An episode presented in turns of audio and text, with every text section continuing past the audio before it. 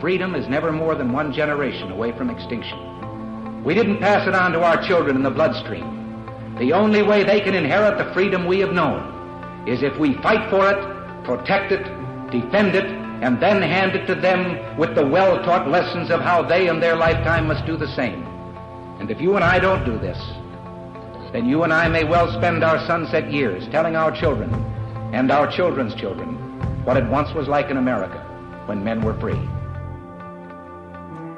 Welcome back to hour number 2 of Gun Freedom Radio, where we engage, we educate, and we inform. We are sponsored by AZFirearms.com, the biggest little gun shop in Arizona.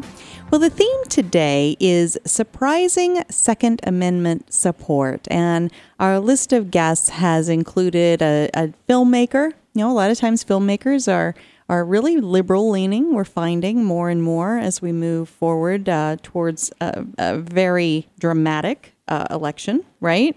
A lot of the Hollywood people are very liberal-leaning. We've had someone in the LGBTQ community. A lot of times they can be very liberal-leaning. We've had somebody just on who has disabilities. You know, we don't even think about them as being involved in their Second Amendment rights, people that have disabilities. And now we're bringing on a historian, right? I don't know if people really understand that historians, the ones that I've met at least, are so passionate about their Second Amendment rights because they understand where they've come from. They understand what our founding fathers had in mind when they wrote our Constitution, and the things that they were trying to protect against. And so our next guest is a historian, Tom Stickswall. He's a state coordinator and instructor in Arkansas for Project Appleseed. He also hosts his own podcast that I just love the name of, Armed Squirrels Project, right? He's nuts. Well, his humorous slogan is protect your nuts. So I kind of love that. So then in his spare time, right? In air quotes, he's a member of the Sheriff's Department Search and Rescue Team. Busy guy. Tom, thank you for taking the time to be on the show with us.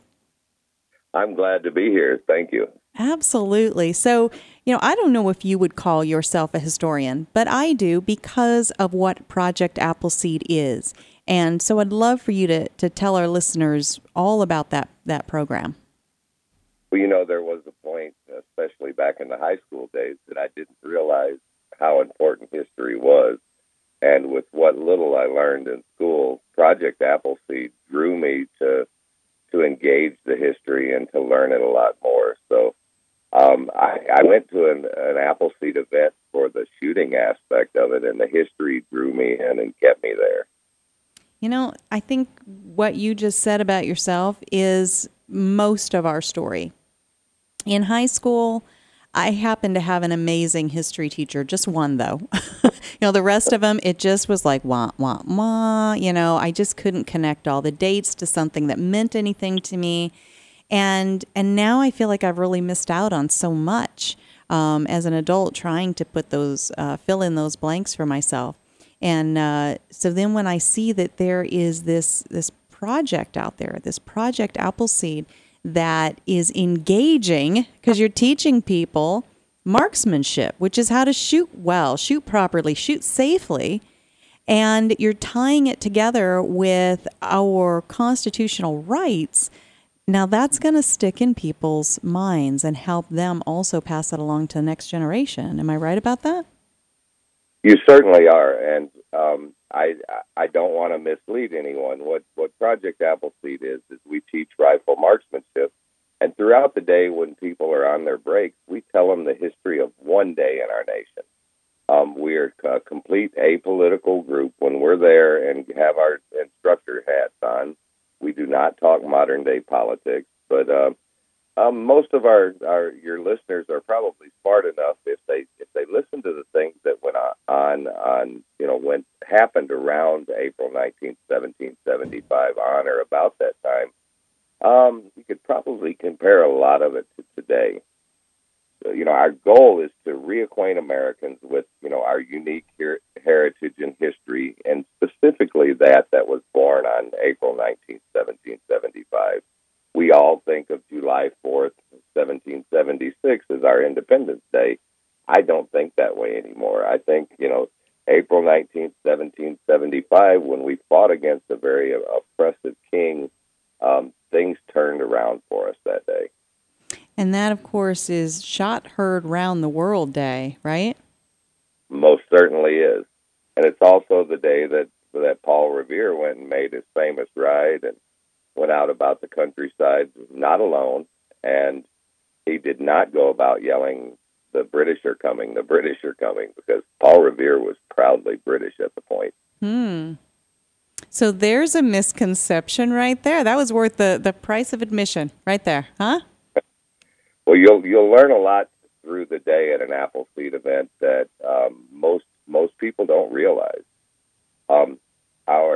We engaged because of some oppressions that were happening at the time, and we engaged against the world's strongest army, a bunch of farmers and shopkeepers and lawyers and doctors. Everybody left their lives to go and fight for what we knew we had to fight for. It was, and when I look back and read stories of these founding fathers, they were way beyond their time. They later laid something in place that was meant to be time. It didn't have a time period. It didn't have an ending date. They knew that down the road these things may be challenged, and they really fought valiantly for that. So wow. Now, I know one of the things that you teach in your marksmanship instruction, is precision bench rest shooting. So do you also, you do standing, you do prone, you do a lot of different positions, or is it just the precision bench rest shooting? Actually, it's not precision bench rest shooting. A lot of people come thinking that that's what they're going to get. We can all shoot very well with some sandbags or a bipod. What we do is we teach positional shooting using a sling in standing, kneeling, sitting, and prone shooting. And we teach this at varied distances or using simulated targets that represent very different distances. We are not precision shooters. We are for what we consider 4 MOA shooters, 4 minute of angle. A rifleman should easily be able to shoot a 20 by 20 target at 400 to 500 meters. And that's what you teach. And you're saying with the precision bench rest, well, that's almost like a gimme. That's like cheating. I could go and go to my range tomorrow and lay my rifle across the sandbags, and I can put holes in holes. It's a different story when you're shooting from different positions without the aid of a bench rest. And most people ask us, well, why wouldn't you want this? Well, I'm a hunter. So if I'm walking through the woods heading to my stand and I see this massive buck step out in front of me, I now know how to real quick sling up and support my rifle and get a good shot off that I wouldn't have been able to do before learning the tips and tricks that we teach. Tom, you don't take your bench with you when you go hunting? Hey, it's not always there. This past weekend we had a pretty good sized event.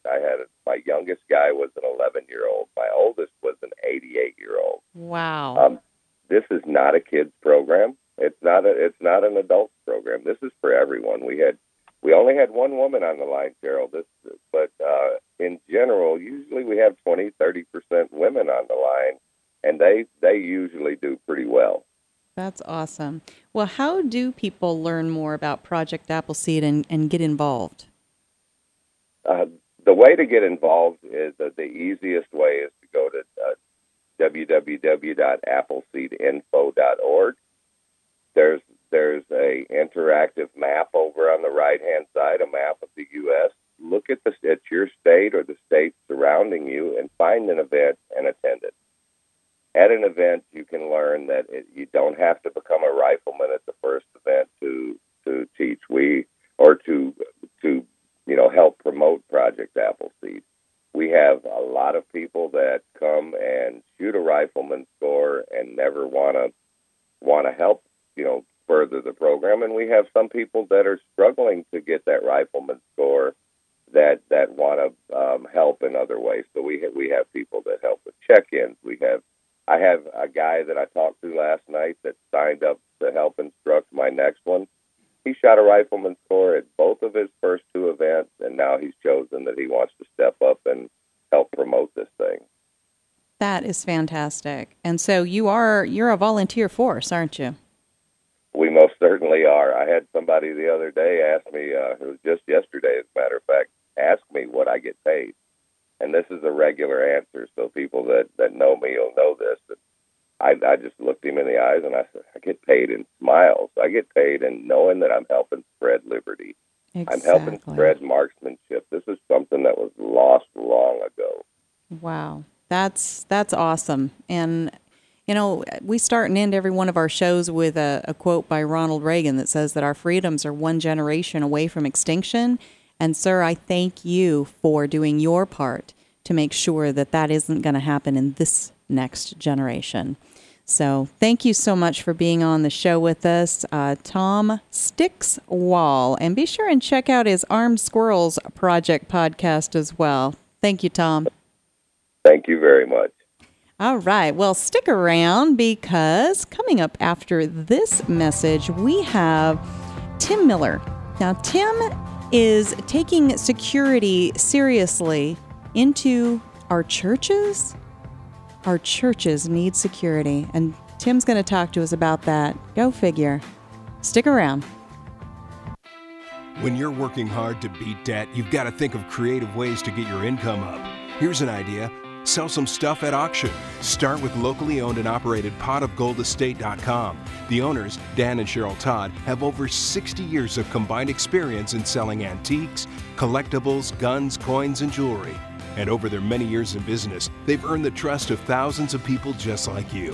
Whether you're saving for a rainy day emergency fund or paying down debt, let PotOfGoldEstate.com help you get the extra cash you need. PotOfGoldEstate.com will purchase your items outright, or you can consign them to their twice-a-month online auction. Pot of Gold's nationwide online auction is a great place to get top dollar for your collectibles. They specialize in everything from antiques, coins, high-end collectibles, to cars, boats, guns, and more. Get started today at PotOfGoldEstate.com or visit them off I-10 and Dysart Road in historic Avondale for some live auction action. For more information, visit PotOfGoldEstate.com. That's PotOfGoldEstate.com.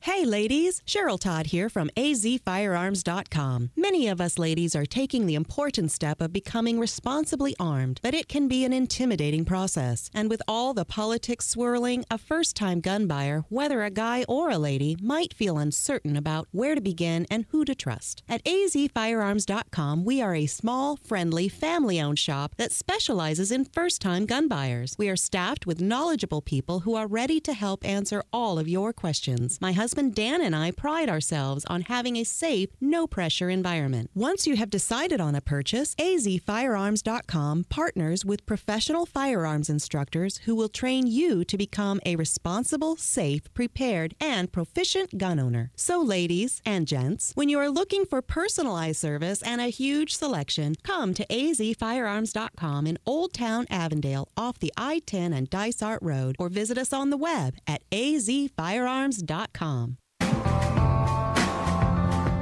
Welcome back to Gun Freedom Radio, where we engage, educate, and inform, sponsored by AZ Firearms Today. Today and every day. Yes. Today we have Tim Miller. He's the president of Lionheart International, talking about the need for security and preparedness in churches and other buildings that do not traditionally hire professional security personnel. Well, Tim, are you with us? Hello, Tim. Hi, Cheryl. Hey, yeah, there you are. Thank you so much for being here. Dan and I are both on the line here, and we are so excited to talk to you. But I got to say, the topic is sadly surprising to me that we need to think about professional security in our nation's churches. What is going on?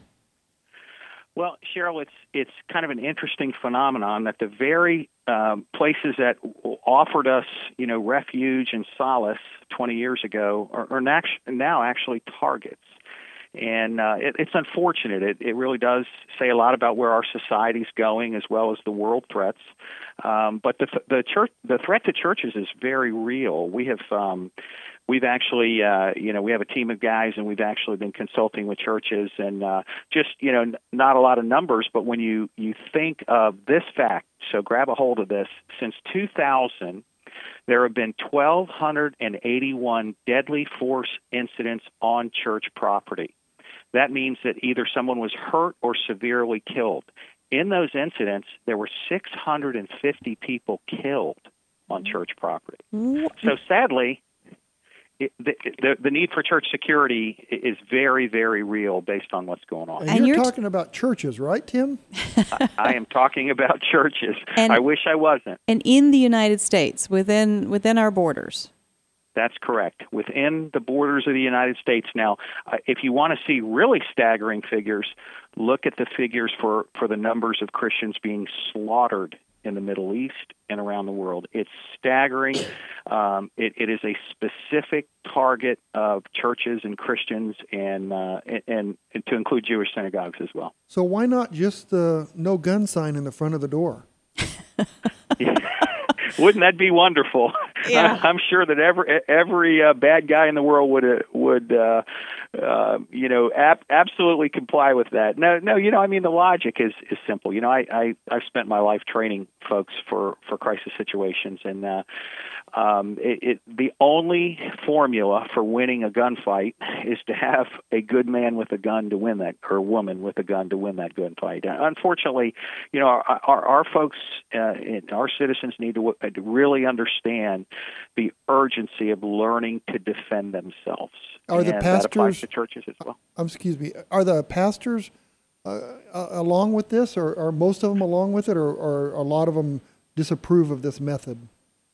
Well, Dan, that's a great question, and I'll tell you, I consult with a lot of churches around the country, and it varies. Obviously, most of the pastors that I'm consulting with see a need for it, which is why they contact me.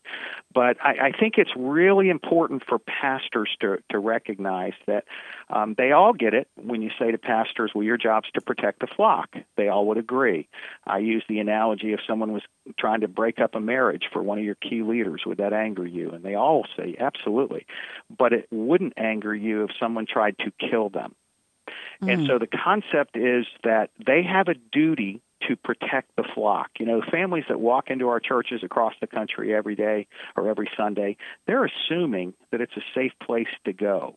And I've said and continue to say, with the way things are going and the direction of violence in our country, my prayer always is that churches are the safest place to go, because that's the only place people are going to find real solutions for their lives. Wow. Right, and if the pastors don't allow some type of protection, then they're going to be victims. Well, unfortunately, that's what the facts indicate. I'm often accused by folks that would say to me, hey, well, we have faith for that. And I said, yeah, well, the problem is you can have faith, but at least my Bible, when I read my Bible, I see all kinds of stories of Christians being attacked and killed for their faith. Mm. So it's absolutely important that we recognize that the work of the gospel must go forward. Churches have a lot to do with the direction of how this country goes. And if they're not around because people are afraid to go to them, that's not a good thing for our country, and it certainly is not a good thing for the churches. Well, absolutely. Well, I want to back up a minute, and first I want to let people know that you are a 30-year law enforcement and military professional, and I want to thank you for your service, past, present, and future, because I know that this is a not just an occupation for you, right? That's right, Cheryl. Thank you. And it's a calling. It's a passion. When I was a young boy, my dad had been the greatest generation, had been a World War II vet, and had served in World War II in Korea and the beginning of Vietnam, and then became a police officer for 20 years. And I remember as a 5-year-old boy him looking at me and saying, so son, what are you going to do after you've served your country? And that was the way I was challenged as a young boy. He often said, "Freedom's not free." I love it. There was no options there. That's right. And so, I went into the Marine Corps out of college, spent about 6 years on active duty. I commanded an armored unit over in Okinawa, but then I came back and I was a guard company commander, and I commanded 100 Marines that were protecting nuclear weapons. And I learned...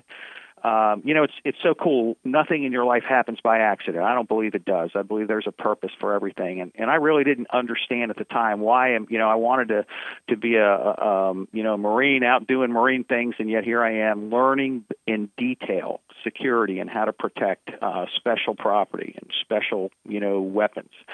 And little did I know that all that was adding up, to do what I do today. I left the Marine Corps, went on the police department, spent about 4 years on a police department outside of Washington, D.C. And so I just want to shout out to all your police officers and thank them for being the heroes they are. I can't imagine. I work with police officers every day, and I'm blown away by the challenges these guys and their wives and families and husbands. And it is such a terrible time. And, man, I would pray that everybody listening would walk up to a police officer and shake his hand, look him in the eye, his or her hand, and say, "Thank you. I was buying a cup of coffee, and I stepped right in front of a police officer, and he kind of looked at me funny, and I said, "This man can't buy coffee here." It's on me. And he had a big smile on his face, and so shout out to the cops. And then I left the police department, went on the Secret Service, spent about 6 years protecting the president and traveling and doing all those things. And like many Secret Service agents, I found myself kind of torn between my marriage and my job. And my marriage won because I married my high school sweetheart, and I wasn't about to let her walk. So I jumped over to the Department of Homeland Security, worked drug stuff, and then but the cool part is I spent the last 7 years as a director of training, and I went back to the Federal Law Enforcement Training Center, and we began to study all of the science now that they have regarding they call it human performance, or how the mind and body works in a crisis, and the importance of training, and not just training but how to train. And I got to tell you, it lit a fire, because the light went on.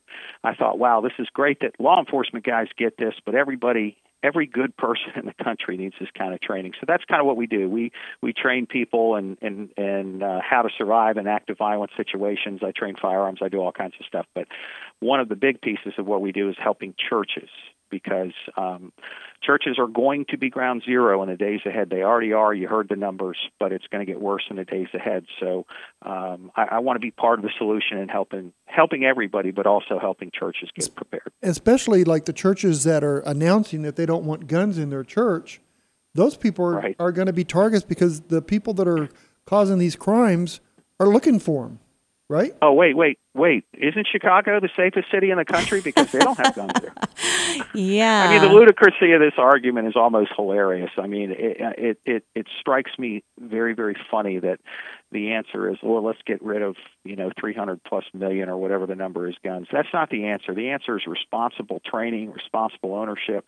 I think people would be more or less likely to target people if they knew that people were trained and could protect and defend themselves. Now, and I'm not talking about this, this crazy land where everybody is, carrying M4s around, but I am talking about a fundamental right to protect yourself.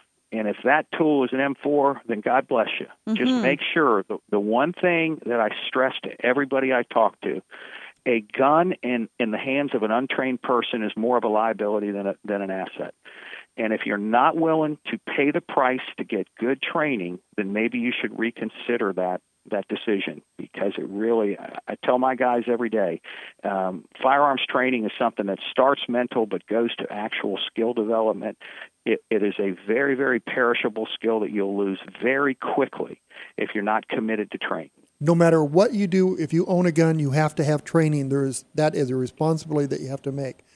Tom, we're finding that we had a congressman that we're in a room with, and they were doing a debate, and he's anti-gun. And I asked him when it was over, I said, what if somebody blocked that door and then another person come through the only other door with the gun and started shooting?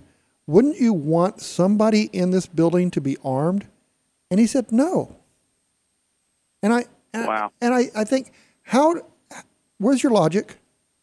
I mean, where's your logic? I think, personally, even if a person did, in defending, shot somebody by accident, we still have a better chance than a man with a gun clearing that building out, right?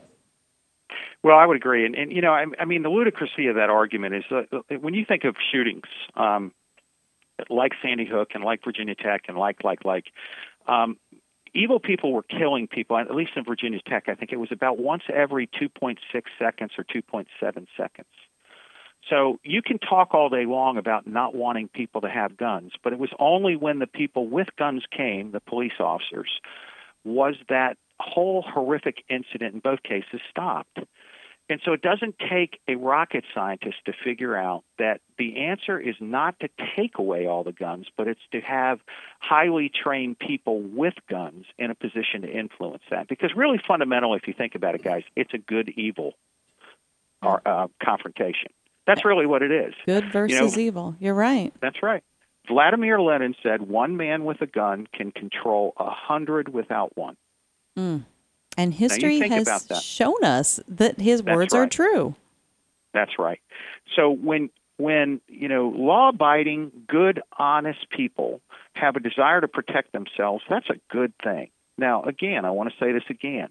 Running out and buying a gun is not the answer. Committing to training and developing skills and operating a firearm safely, that is the right answer. And if you're not willing, if you think that buying a gun is the answer, that's not right. The answer is committing to protect yourself and your family through training. Absolutely. Well, you're going to stick around through the commercial, and we're going to talk with you a little bit more, right? That sounds great. Thanks for having me. Absolutely. Well, we do have much more to dig into with this gentleman who has made an entire life and a ministry out of helping people protect themselves, helping churches to protect their parishioners. Tim Miller of Lionheart International Services Group. And I really encourage everybody to just not only stick around, but also check out the website. It's lhisg.com for Lionheart International Services Group.com. Stick around, much more right after this. Hey everybody, this is Joey Rocket Shoes Dillon, world champion gunslinger and Hollywood gun coach. In the Westerns, there's always a good guy and a bad guy, and sometimes the ugly guy. And I always root for the good guy, which is why I'm here to tell you about the good folks over at AZFirearms.com. They are straight shooters and always give you the best deal in town. AZFirearms.com is the biggest little gun shop in Arizona and have something for every single gun enthusiast. Long guns, pistols, hunting, military, law enforcement, home protection, you name it. And when you've got some guns to sell or trade in and trade up, azfirearms.com are the folks to see. Geez, they bought a cannon once. They are family owned and operated, friendly staff, courteous, totally reliable. azfirearms.com will give you the best value for your used guns. So stop in, see my friends Dan and Cheryl Todd at azfirearms.com in Old Town, Avondale, off the I-10 and Dysart Road, and tell them Joey Rocket Shoes Dillon sent you. Don Collier here, letting you know that you won't get fool's gold at Pot of Gold Auction. They're the genuine article. Pot of Gold auctions off guns, coins, jewelry, and antiques of every kind. Stop in and see my friends Dan and Cheryl Todd in Avondale, Arizona for some live auction action. Or check them out on the web at PotOfGoldEstate.com. The Second Amendment Foundation is the organization that protects our right to keep and bear arms. They defend our rights in courts from coast to coast. Now they need our help. Go to SAF.org and join the Second Amendment Foundation today. Dedicated to promoting a better understanding of our constitutional heritage to privately own and possess firearms. Support those who support our Second Amendment rights today. That's SAF.org. Thank you for sticking around with Gun Freedom Radio, where we engage, we educate, and we inform. We are sponsored by AZFirearms.com, your nationwide hometown gun shop. And we are talking today with Tim Miller, who is the founder and president of Lionheart International Services Group. Tim is a 30-year law enforcement and military professional. He's been a Secret Service agent. He's worked in the Washington field office. He is now the director of security of Christ Fellowship Church in South Florida. And if you've just tuned in, you're probably raising your eyebrows out there listening to us. Wait a minute. Did you say church security? And I want to bring Tim back on and talk to us about that. What things do you do to help churches develop a security team, Tim? Well, Cheryl, when you think of the number of churches that we have across our nation, I think 350,000 is a conservative effort. They're all types and sizes of churches. Obviously, the one I serve at is a very large church with multiple campuses, but the majority of churches are smaller churches. That you know, when you talk to them about their security, they don't have the resources to go out and hire people or bring in a lot of armed people. So when I'm talking to churches across our country, the first thing that is so important to talk about is who's attending their church, because I find more often than not they've got a number of members who either have military or law enforcement backgrounds and would love to serve in this capacity. So we start with who's there, and then I talk to them about the three basic things that you need for church security, and that's a good-hearted, well-focused team, some good training, and then some good technology. I call it the three T's of church security, because if you have those three, no matter large or small, you're going to have a pretty effective program. It used to be in the old days an example that, technology was just out of everybody's reach, but you can go to Walmart now and you can buy an 8-pack of HD-level cameras for several $100s. And as you think about the issues facing our churches, the horrible incident in Charleston was on a Wednesday night. Mm-hmm. And there were only a few people there. So the need for every church to have security couldn't be clearer in today. So I just encourage churches that I talk to or spend time with that this, like every other thing that you do, this needs to be a priority. It first needs to be a priority for your pastors and your leadership, and then it needs to be a priority for some funding. And then once it's a priority, and I always encourage churches to view it in the same light they do other ministries, that ministries are there to support the growth and the dynamic of the church, and church security is the same way. I bring police officers in that maybe they wouldn't be serving in other ministries, choir or wherever, but they come in and they serve on the security team, and they grow stronger in their faith, they go stronger in their skills, and pretty soon every church where they have a good, solid security team is benefiting from it. We also tie in medical stuff. It's far more likely that you're going to have a medical emergency than a shooter. So what do you do if one of your dear parishioners, has a heart attack? You got to have a plan for that kind of stuff. You got to think through it. And the one thing I've learned in training is if you're trying to figure it out on the fly, it generally doesn't go well. Tim, are you encouraging, for security teams for the church to be plain clothed or out in the open? It depends on the size of the church, Dan.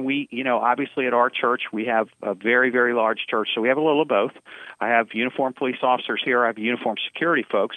But I also have a lot of plainclothes guys, and their focus is not just, sometimes security guys, if you think of the Secret Service model, not tending to smile, not tending to be very gracious. Well, we flip that model.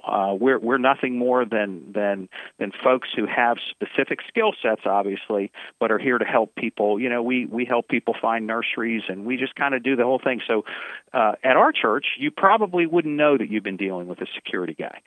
And that's the way I like it. I think security needs to be low-key. There needs to be enough of it there to keep people safe, but it doesn't need to be overburdening. You don't want church to be a place where you walk in and you sense, man, this is like an armed camp. We don't want that. The opposite side is I need a team of guys that can get it done if evil wants to show its head here. Right, and, I'm concerned with that because I know a church that they have guys that, there's some responsibly armed citizens that carry guns in the church. But I'm concerned about that in a way because just like you have meetings with what you're going to do next week at church, There should be meetings for the security. They should get together and talk about what if this happened, what if that happened. And I think the church that I'm talking about is missing that part of it.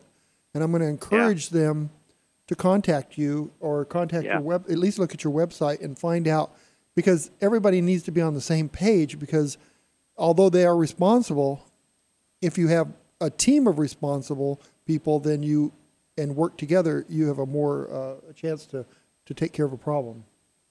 Dan, you're spot on. The greatest fear I had running Secret Service task force guys and police officers was that we would not have trained together, and therefore, even though they're trained, when you go into a crisis situation, they wouldn't have worked together, and therefore one of my own folks would get hurt by another one. So if it applies to police, imagine how much more it applies to people that haven't had training. And I agree with you 100%. If security is not a focused effort where folks train together, understand what they're supposed to do and how they're supposed to do it, it's very likely not going to go well, because people, you know, that's some of the science I was talking about. It's amazing what we know about how people will respond in a crisis. And, you know, the science of it is fight, flight, or freeze. And we have all kinds of data now and understanding about what people will do in a crisis. And the one common thing that came out of that was, if people don't train together, when their heart rate goes from 1 gallon to 5 gallons a minute instantly, when they start pumping all kinds of adrenaline into the system, good things don't happen. It tends to go real bad. So I would agree with you. If you've got a security team and your security team is just a bunch of guys carrying guns, it may be not only not a good thing, it may be a bad thing, because as I tell my teams all the time, if it happens here, we better be prepared to do what we have to do without hurting that innocent little 10-year-old girl sitting in the row. Right. So if I could ask you a question, if a church that I know of has people that are responsible but they're not organized, and the church wanted to assign one person to train them, can they do that without spending a ton of money, and can they do that through you, that one person gets the training and then trains the others? How would you recommend a person do that? Okay, so one of the things we're trying to do for precisely that reason is, like, we have at the end of this month, we have October 28th and 29th, First Baptist Church Swansboro, North Carolina, is hosting one of our church security conferences. And the security conference, it's 2 days, and when I say some of the top folks in the country, I bring in our team, FBI agents, trained SWAT guys, but all who are leading church security programs. And they train that church exactly how to form a team, how to think through security, what to do. And we keep it, believe it or not, it's a 2-day conference, and we only charge $149. Wow. And the reason we do that, folks, is because this is a ministry. I want people to know how to defend themselves. So I would suggest to you, it's on our website, there's a LinkedIn page. If people are serious about learning how to protect their churches, they need to commit to attending a conference. And, there are other resources out there. They need to do something, though, because doing nothing and assuming it's going to go right is not the right answer. Especially, I was shocked as I was driving in today to learn the FBI, I guess, just released that the murder rate in the United States has gone up 10.8% in 2015. Mm. Wow. Think about that. Wow. Well, we definitely need to do something. That's right. And the something is, for good people, to assume their role, to not assume that someone else is going to protect them, but to be, very, very solid folks that get good training and learn how, within the scope of the law — that's a big thing — make sure, you're getting the concealed weapons licenses and all the things that are required, so that you are a law-abiding citizen, but you stand ready to protect yourself. You're not going to wait for someone else to come do it. It makes so much sense, because even my wife and I and my daughter, we all carry. And when we do an event or we go somewhere, we pretty well know if we had something happen, what the other one's going to do, so that we depend on each other. Well, that's right. If you're going to gather your choir together or your worship team band together to rehearse, how much more important is rehearsal for your security team? That's exactly right. That's a good analogy too, Cheryl. That's exactly the point. If it is a priority in your life, then you're going to find time to put time and resources into it. And you know, as you all know, I've trained firearms for the last 15 years. I'm big on firearms training. You don't have to go to a range to train firearms. You can get in your room, you can do dry fire, you can work on all the required motor mechanic skills to be a great shooter, and then you rehearse that when you go to the range. And that doesn't cost anybody a penny, but it does require a commitment and time. And that's my message to everybody. Make it a priority, because can you imagine after an incident your regret for not having taken this seriously? Absolutely. Well, we're running out of time, but I just want to tell folks again, how do they reach out to you? How do they learn more about this? And the seminar, the two-day conference for $149, talk about that some more. I mean, that's a no-brainer right there. Yeah, it really is, Cheryl. And you know, like I said, we start with the basics. I teach right out of the bat a crisis mindset training that is actually I'm traveling to Albuquerque tomorrow to train 50 police officers in this because it is life-changing to understand how your mind and body is going to react in a crisis. And then we go into what is church security. I have one of the FBI's true experts is going to talk to us about terrorism and what we can look for in the days ahead and how churches should be looking at that and responding. Then we talk about the teams, and you know, you have ushers and greeters and parking lot people, and how important it is for them to be on the security team, to know what to look for, to know what to do. I bring in a lawyer who talks about the legal piece of all this, why it's so important that churches do it right, and because in a sue-happy society, it's really important that it's done right. And then, you know, we literally run through an active violence incident. So we train people how to do sanctuary security. We'll run them through it. We'll do breakout sessions for writing a plan for their own church. So they'll leave the conference with a rough plan for how to do it in their church. So we just really try to make it as practical as we can. And I'll tell you, I'm a professional trainer. That's what I do. And I am passionate about this because I've seen churches that have come and taken this training just transform their churches and make them 1,000% safer than they were before. So you can probably tell it starts my motor to talk about training churches. I think we're in for some real hard times. Well, Tim, I really want to thank you. You've started my motor. It's just it woke me up to this. So thank absolutely. You. So do people always come to you for the training, or do you travel around to bring the training to churches? I travel around and bring it. I did it. I've done large, small, and in-between level churches. I typically ask churches to get a group of churches together. Two reasons I do that. Number one, it's more economical because, you know, I need to have between about 150 people to make the travel and all the things that we do with our teams worthwhile. Mm-hmm. But then the other reason I do it is because, you know what, churches need to get to know other churches in the area. What if somebody came to one church and was stalking it as we experienced here, but they didn't have a relationship with other churches. So one of the huge benefits I found is that, you know, folks get to know each other, and then they're like, hey, Fred, I met you at the conference. Do you know about this guy that's going around breaking into churches? Or in one case that we experienced here in South Florida, we had some folks that were specifically testing security within children's ministries. Oh, and that's scary. That is scary. All right. Well, your website is lhisg.com, and we've been talking with Tim Miller of Lionheart International Services Group. And I just encourage everybody, if you're in it doesn't even have to be a church. You said you also train police departments, anybody that's got a group setting where people gather together. I think it's just so prudent in the world we live in today to reach out and learn more about training. Tim, thank you so much for being with us today. It's such an honor, and thank you for what you guys are doing. It really does matter, and I appreciate you. Thank you, Tim, and please keep up the good work you're doing. All right, stick around. We still have our Responsibly Armed Citizen Report and Dan's commentary right after this. Be a part of the gold rush and head on down to see my friends at Pot Gold Auctions in Avondale, Arizona, or check out the auction online at PotOfGoldEstate.com. These folks auction off guns, coins, jewelry, and antiques of every kind. Everything is going, going, gone. So you best hurry and tell them Don Collier sent you.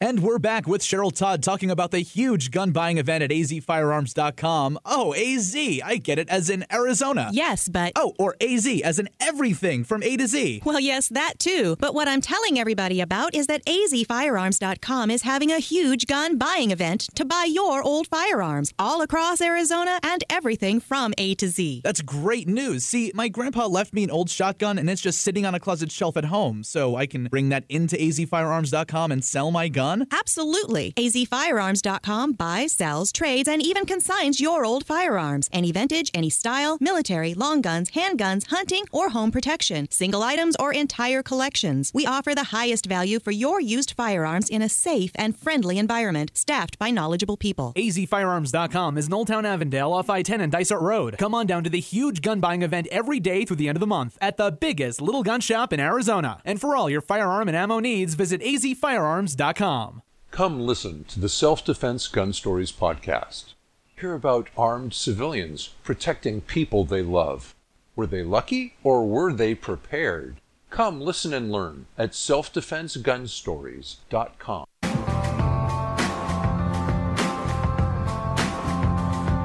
Welcome back to Gun Freedom Radio, where we engage, we educate, and we inform. We are sponsored by AZFirearms.com, the biggest little gun shop in Arizona. And Dan, I want to add, to engage, educate, and inform, we get to talk to the most amazing and diverse people across our nation. And I just am blown away sometimes by the people that we get to talk to and to bring to our listeners' attention. I mean, Tim Miller with the church security. I knew that he was going to have an interesting segment, but when he said that since the year 2000, okay, we're 16 years in since then, 1,281 deadly force incidents at churches across the United States. I just... Are criminals wanting the express line to hell? Or what? You'd think, right? I mean, and it's just a place that we don't really think about. You know, it's a place that we go to be in Cooper's color code. You know, white is where you're the most relaxed. Yellow is more aware of your surroundings. Orange, and then red is like, you know. You don't have to worry about what holster you're going to wear today because you're going to church. Yeah. You don't need to worry. Yeah, we think we can live in the white when we're in church, and that's not the case. Well, we know that we can't even be in our homes without a firearm anymore, so why would make a difference being in church? Right. And, you know, we have a gun shop. And so clearly we have azfirearms.com. So clearly, you know, we think, well, you know, you need training, you need a firearm. But there's a lot of self-defense tools that you can have because maybe you do go to a church that has the sign in the door that has the gun silhouette with the red slash through it. And so, Cheryl, what is the best, if you don't carry a gun, even before that, what's the best defense tool that you could think you could possibly have? Now, you know, you're talking to me, so I'm going to say awareness. Exactly right. And that's what that would teach the most. Getting the people together to talk about situations that could happen, make them aware. Mm-hmm. So much, you're so much ahead of the game if you're aware. Mm-hmm. And maybe not have to use a gun because you're aware. Well, and I think that's a great setup for this next segment, which is one of my favorite things that we get to do, where we bring you stories that you're not going to hear on CNN and you're not going to hear it on Fox, of responsibly armed citizens stopping crime. Fights a never-ending battle for truth, justice, and the American way. So on the topic of church... Right? Because we were just talking with Tim Miller, and he's a church security expert. So even those of us who grew up in the biggest of cities, we can conjure up a vision in our minds of what a small hometown church looks like. And the home that's occupied by the pastor, what we would call a parsonage or the rectory or the manse, depending on which religion you ascribe to. It's the pastor's home. It's provided by the church and the congregation that he or she serves. It's generally either connected to the church or just a street or two away. These are humble homes, nothing grand and nothing that would invite danger. But danger only needs you to have something that he wants. It doesn't have to be a lot of something. The score doesn't have to be large, and the target can be anyone, including a pastor and his family, including the pastor's 12-year-old son. Danger has no respect for our profession or how many people count on us. Danger is selfish and will murder the selfless without a second thought. And sometimes we all confuse selfless service, such as is the life of many pastors, as being doe-eyed and helpless as well as selfless. Well, danger clearly made that mistake when he attacked this young family on a dark evening in Pennsylvania, and danger wasn't anticipating that this pastor, actually the pastor's wife, would be a responsibly armed citizen. Morning, an armed robber holds up a pastor and his family in the city's Frankford section. But it's the would-be thief that actually got quite the surprise when the pastor's wife pulled out her own gun.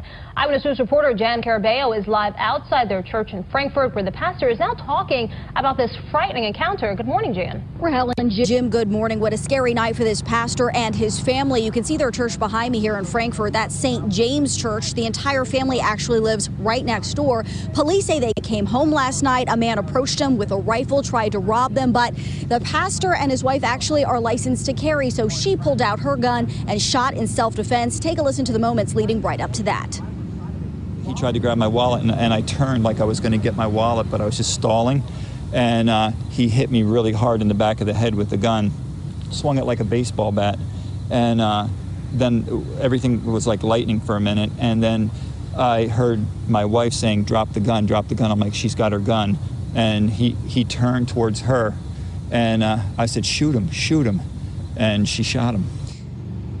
Now, this all happened right around 11 o'clock last night here on the 1000 block of Pratt Street in Frankford. The 48-year-old pastor, his 38-year-old wife, and their 12-year-old son had just come home from a concert. As they exited their car and were about to walk inside their home, police say they were approached by that man with the rifle who demanded money. The pastor tells us he actually struggled with that suspect at first, but he didn't want his son to get shot, so he backed off. And that's when his wife took out her gun and shot. So this was a scary situation. Police say the suspect then ran, ditched his rifle under a parked car, and then got away by jumping onto the running boards of a passing SUV. Police say that driver likely had nothing to do with the robbery. Now, police say the suspect was described as wearing orange shorts with a white stripe, so they decided to check out area Frankford Hospital, which is just about a mile away, to see if he showed up there for treatment. And guess what? They found him right outside. So he's under arrest this morning. Meantime, the family is shaken up, but physically okay. Still, this pastor fears this story could have ended differently.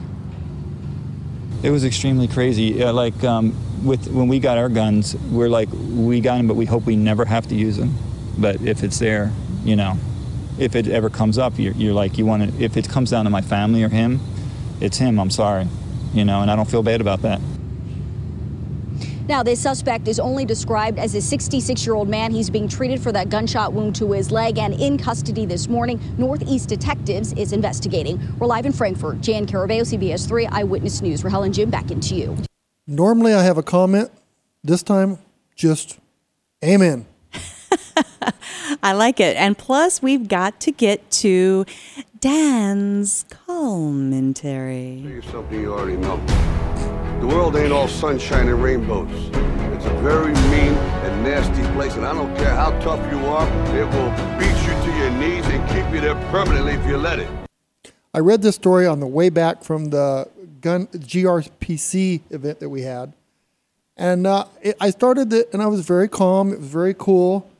This happened in Bradford's Department Store in Virginia. A man walked into the department store concealing a AR-15 in his clothes. His coat. Yeah, walked around the store, looked angry. He pulled the gun out and started shooting people, at people. And he wounded 8 people, okay?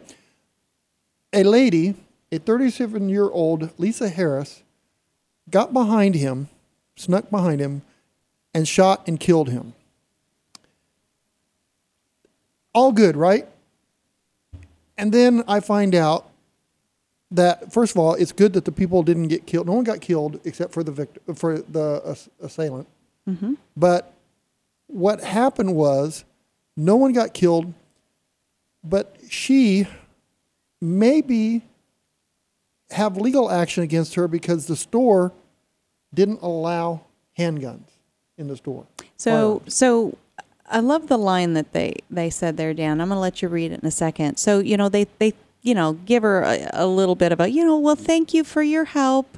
We're happy that you helped. However, tonight's tragedy has reinforced our stance on gun violence, and we will continue to lobby for stricter gun control within our great nation. How? Ugh! That just makes me This is so, your commentary. I know. It's so supposed to be calm. And I just, the sheriff, the chief of police, Matthew Collingsworth, told ABC that 117 people's life were probably saved because of her action. And yet the store is still, you know, stuck on their, you know, guns are bad, and that's all they can see guns as, and that it there's a controversy now surrounding Harris's decision to violate. Just listen to these phrasings, right? There is a controversy surrounding this young woman who is a hero, her decision to violate the department store's no weapons policy. I mean, how do you even, that is such negative language, instead of just, thank God she was there and was trained and prepared and a responsibly armed citizen. That should be the end of the story, but she might actually face some kind of legal consequences from the store owners. Bradford's Department Store, don't make me and James Brown come and talk to you.